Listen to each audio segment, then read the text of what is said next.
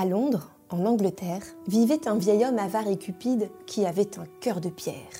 Il s'appelait Monsieur Scrooge. Ce marchand insensible ne s'intéressait à personne et peu de gens s'intéressaient à lui. En cette veille de Noël, il faisait ses comptes dans son bureau. Il avait laissé la porte ouverte pour mieux surveiller son employé, Bob Cratchit. Soudain, une voix enjouée retentit. Joyeux Noël, mon oncle C'était Fred, le neveu de Scrooge. Sottise dit Scrooge. Pourquoi es-tu joyeux, tu es pauvre? Pourquoi êtes-vous donc maussade? Vous êtes riche répondit Fred. Si on m'écoutait, ajouta Scrooge, on ferait cuire avec la dinde tous les idiots qui disent joyeux Noël. Vraiment, mon oncle s'écria Fred. Et si vous veniez déjeuner chez nous demain? Scrooge refusa et retourna compter son argent. Quand vint l'heure de s'en aller, Scrooge demanda sèchement à Bob. J'imagine que demain, vous ne viendrez pas de la journée. Euh, si vous êtes d'accord, dit Bob, je voudrais fêter le jour de Noël avec ma, famille. Hmm, pas vraiment. Vous avez intérêt à être à l'heure après-demain. Bob ferma le bureau à clé et rentra chez lui. Scrooge regarda par la fenêtre. La nuit était tombée et les flocons de neige étaient de plus en plus nombreux. Il regagna la vieille maison qu'il habitait. Elle avait appartenu à son associé Marley qui était mort il y a quelques années.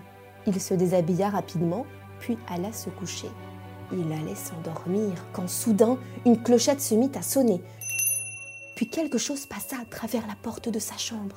Un fantôme Fantôme de Marley, mais c'est impossible dit Scrooge. Mais le fantôme lui répondit. Pourquoi ne pas croire ce que tu vois? demanda le fantôme. Je suis puni de mon existence égoïste. Je suis venu te mettre en garde contre ta méchanceté. Trois autres fantômes viendront te rendre visite pour t'expliquer comment te sauver. Il est encore temps. Le fantôme se dirigea alors vers la fenêtre et disparut. À ce moment, l'horloge sonna douze coups et une créature étrange fit son apparition. Es-tu l'esprit dont on m'a parlé? demanda Scrooge. Oui fit l'apparition. Je suis le fantôme du Noël passé, de ton passé. Lève-toi et viens avec moi. Scrooge s'agrippa à l'esprit qui l'entraîna par la fenêtre et l'emmena dans un endroit à la campagne. C'est là que j'ai grandi s'écria Scrooge. L'esprit l'emmena dans son ancienne école, où était assis un jeune garçon solitaire. Tout à coup, ils se retrouvèrent dans une ville animée et pénétrèrent dans un entrepôt. Une fête y battait son plein. C'est ici que j'ai été à l'école s'écria Scrooge. Et voici mon maître d'école, le vieux Fezziwig Il était si gentil avec nous La fête s'effaça. Scrooge et l'esprit se retrouvèrent dehors. On voyait à nouveau Scrooge jeune, assis à côté d'une belle demoiselle. Je ne peux pas vous épouser, lui dit-elle tristement. Vous aimez l'argent plus que moi. Scrooge se sentait tout triste. À ce moment, l'esprit s'envola et le ramena chez lui. Tout à coup, l'horloge sonna une heure du matin et le deuxième esprit fit son apparition. Je suis le fantôme du Noël présent, dit le fantôme.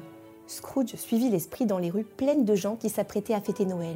Ils arrivèrent chez son employé Bob, qui passait le réveillon avec Madame Cratchit et leurs jeunes enfants.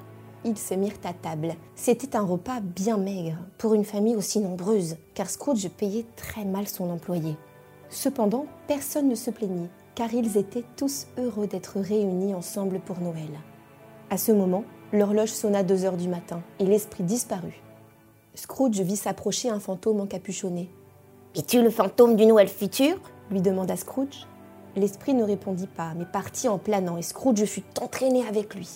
Ils arrivèrent dans une maison où les gens parlaient de quelqu'un qui était mort et que personne n'avait aimé, car c'était un monsieur très méchant. Esprit, je comprends, s'écria Scrooge, bouleversé. Ce pauvre homme, ce pourrait être moi, avec tout ce que je viens de vivre. Je suis plus le même. Laisse-moi changer. Il ferma les yeux et quand il se réveilla, Scrooge était à nouveau dans son lit les cloches de l'église se mirent à sonner et Scrooge se précipita par la fenêtre. Il l'ouvrit et demanda à un jeune garçon quel jour on était. Celui-ci lui dit qu'on était le jour de Noël. Scrooge revêtit ses plus beaux habits et sortit pour acheter une grosse dinde à offrir à son employé, Bob Cratchit. Il avait l'air si heureux que les gens lui dirent Bonjour monsieur Joyeux Noël Scrooge n'avait jamais rien entendu de plus beau. Dans l'après-midi, il se rendit chez son neveu Fred, qui l'accueillit avec une telle joie qu'au bout de cinq minutes, Scrooge se sentit comme chez lui. Ce fut une fête splendide. Scrooge devint aussi un excellent ami de tous les habitants de sa ville. Il ne revit jamais les esprits. Et depuis cette nuit, Scrooge était un homme heureux. Il passa chaque année un merveilleux Noël rempli d'amour et de partage avec ses proches.